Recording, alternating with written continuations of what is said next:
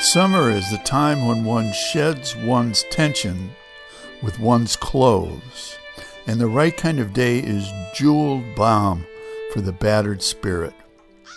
A few of those days, and you can become drunk with the belief that all's right with the world. From Ada Louise Huxtable, 1921 to 2013.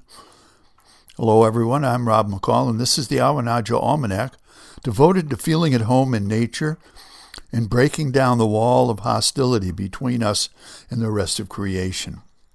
This is the Almanac for July 19th to 26th, 2019. Um, we're coming into the last quarter of the buck moon. And here are some natural and unnatural events. Some conservative critics of the environmental movement vehemently charge them with trying to start a new religion. And then many Greens equally vigorously deny the charge. But really, why fight it? New spiritual visions are an ancient and honorable human tradition. The Jewish prophets formed a new monotheistic religion built on the old tribal polytheisms of their region. The Muslims did much the same. So did the Buddhists, building theirs on the foundation of Hinduism. The new green religion has its prophets like Emerson and Thoreau, Rachel Carson, and Aldo Leopold. It has its saints like John Muir and Butterfly Hill. It has its icons like the whale and the dolphin and the wolf. And it has its pope, Bill McKibben. It has its fundamentalists like Greenpeace, Earth First, and PETA.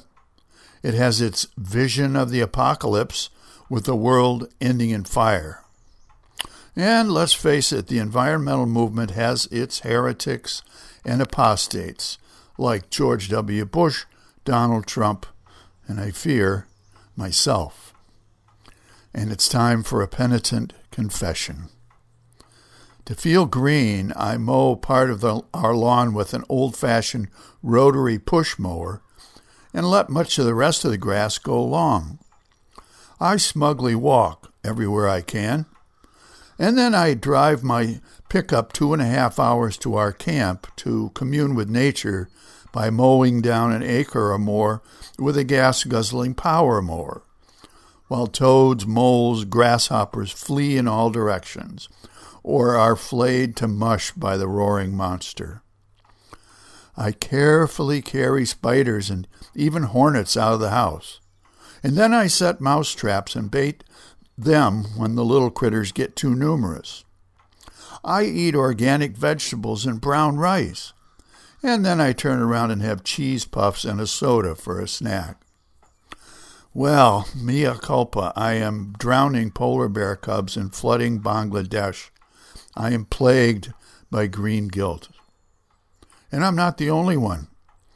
Good greens drive their quiet, cute hybrids around town with little thought of how they will dispose of those massive batteries loaded with poisonous heavy metals when the time comes.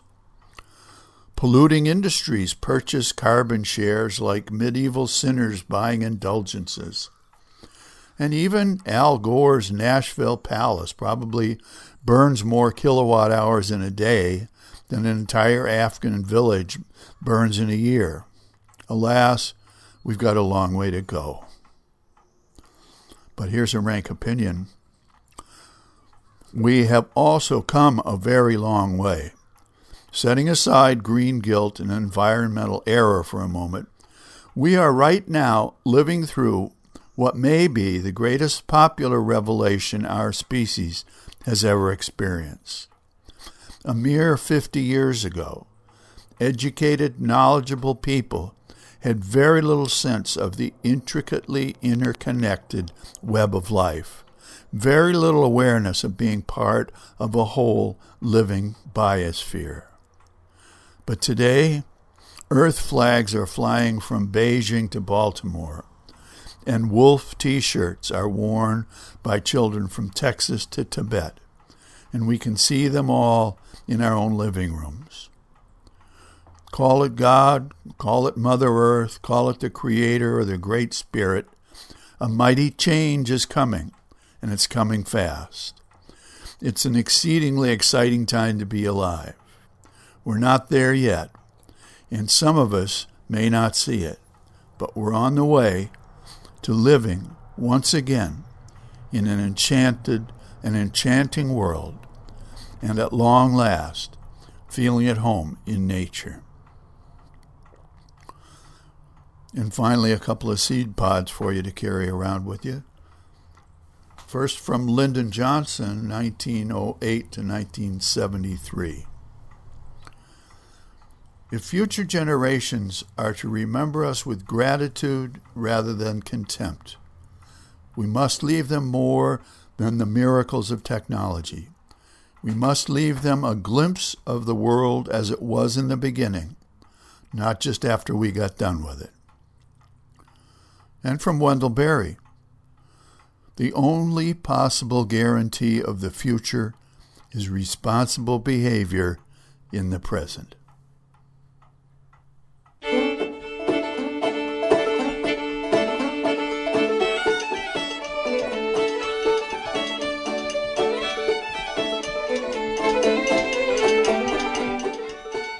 That's the almanac for this quarter moon, but don't take it from me.